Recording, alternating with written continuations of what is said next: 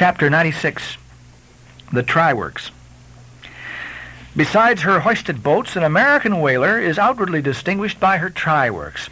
She presents the curious anomaly of the most solid masonry joining with oak and hemp in constituting the completed ship. It's as if from the open field a brick kiln were transported to her planks. The try-works are planted between the foremast and mainmast, the most roomy part of the deck. The timbers beneath are of a peculiar strength, uh, fitted to sustain the weight of an almost solid mass of brick and mortar, some 10 feet by 8 feet square and 5 in height. The foundation does not penetrate the deck, but the, the masonry is firmly secured to the surface by ponderous knees of iron, bracing it on all sides and screwing it down to the timbers. On the flanks it's cased with wood, and at top completely covered by a large sloping battened hatchway. Removing this hatch, we expose the great try-pots, two in number and each of several barrels capacity.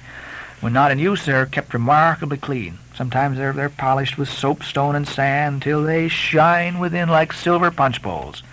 During the night watches, some cynical old sailors will crawl into them and, and, and coil themselves away there for a nap. While employed in polishing them, one man in each pot, side by side, Many confidential communications are carried on over the iron lips. It is a place for profound, also for profound mathematical meditation. It was in the the uh, left-hand try-pot of the Pequod with the soapstone diligently circling around me that I was first indirectly struck by the remarkable fact that in geometry, all bodies gliding along the cycloid, my soapstone for example, will descend from any point in precisely the same time. Removing the fireboard from the front of the try-works, the bare masonry of that side is exposed, penetrated by the two iron mouths of the furnaces, directly underneath the pots. These mouths are fitted with heavy doors of iron. The intense heat of the fire is prevented from uh, communicating itself to the deck by means of a shallow reservoir extending under the entire enclosed surface of the works by a, a tunnel inserted at the rear, this reservoir is kept replenished with water as fast as it evaporates. There, there are no external chimneys. They open direct from the rear wall. And here, let's, let's go back for a moment. It was about nine o'clock at night that the Pequod's try-works were first started on this present voyage, and it belonged to Stubb to oversee the business. All ready there? Off hatch and starter. You, cook, fire the works. This was an easy thing, for the carpenter had been thrusting his shavings into the furnace throughout the passage. Here be it said uh, that in a whaling voyage, the first fire in the try-works has to be fed for a time with wood. After that, no wood is used, except as a, as a means of quick ignition to the staple fuel. In a word, after being tried out, the crisp, shriveled blubber, now called scraps or fritters, still contains considerable of its unctuous properties. These fritters feed the flames. Like a plethoric burning martyr or a self-consuming misanthrope, once ignited, the whale supplies his own fuel and burns by his own body. Would that he consumed his own smoke. For his smoke is horrible to inhale, and inhale it you must. And not only that, but you must live in it for a time. It has an unspeakable, wild Hindu odor about it, such as may lurk in the vicinity of funereal pyres. It smells like the left wing of the Day of Judgment. It's an argument for the pit. By midnight, the works were in full operation. We were clear from the carcass. Sail had been made. The wind was freshening. The wild ocean darkness was intense. But that darkness was licked up by the fierce flames, which at intervals forked forth from the sooty flues and illuminated every lofty rope in the rigging as with the famed Greek fire. The burning ship drove on, as if remorselessly commissioned to some vengeful deed.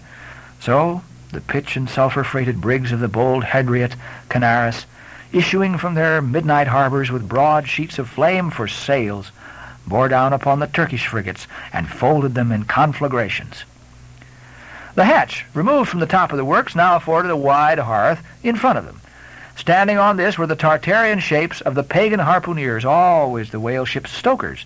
With huge pronged poles, they pitched hissing masses of blubber into the scalding pots, or stirred up the fires beneath, till the snaky flames darted, curling out of the doors to catch him by the feet. The smoke rolled away in sullen heaps.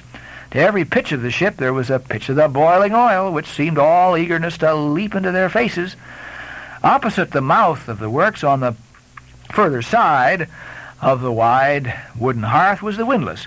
This served for a sea sofa.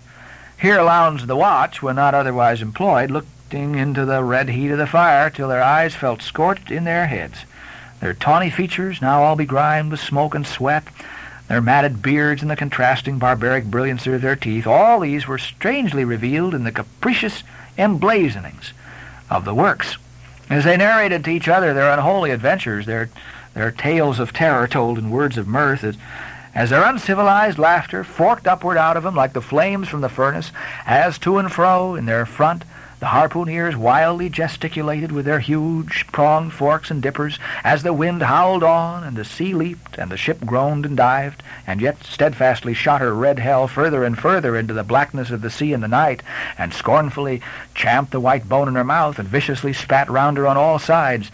Then the rushing Pequod freighted with savages and laden with fire and burning a corpse and plunging into that blackness of darkness seemed the material counterpart of her monomaniac command- commander's soul.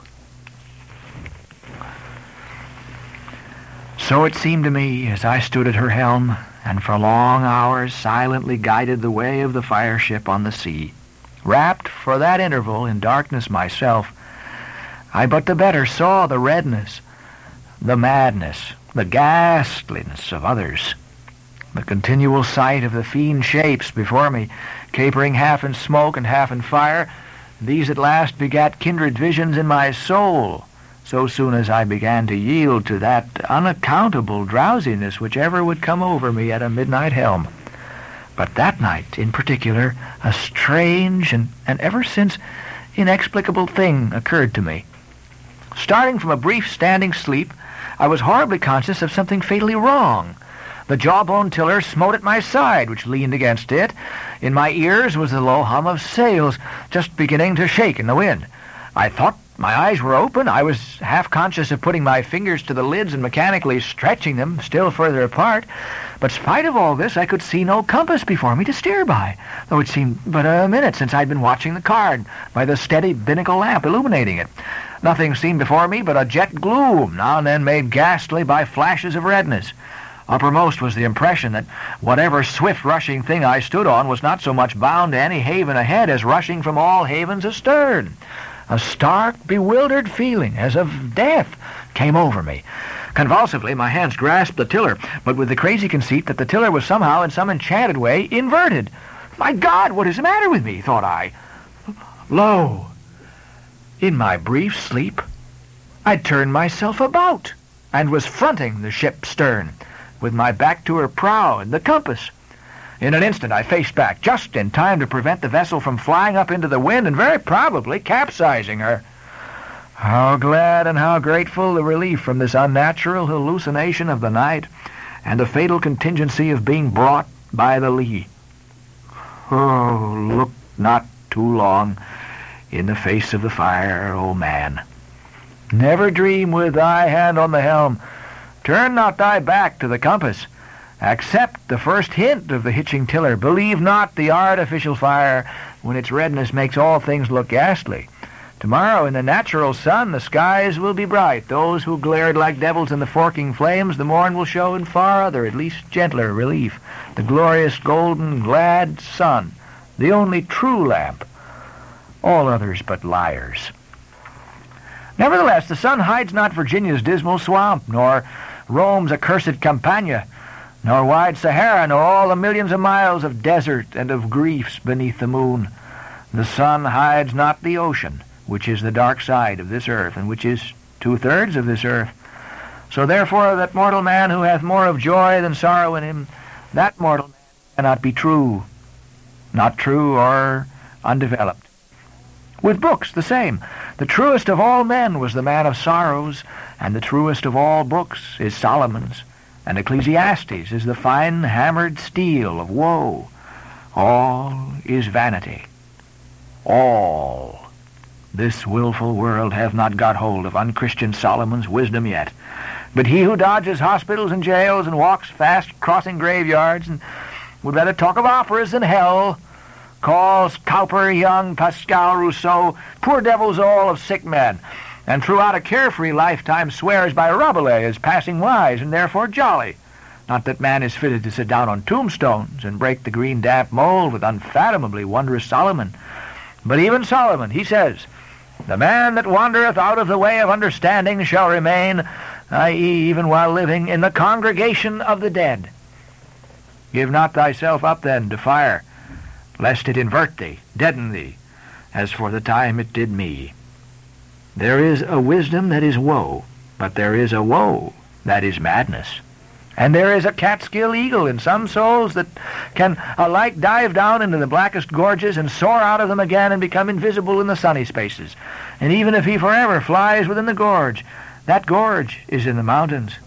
So that even in his lowest swoop, the mountain eagle is still higher than other birds upon the plain, even though they soar.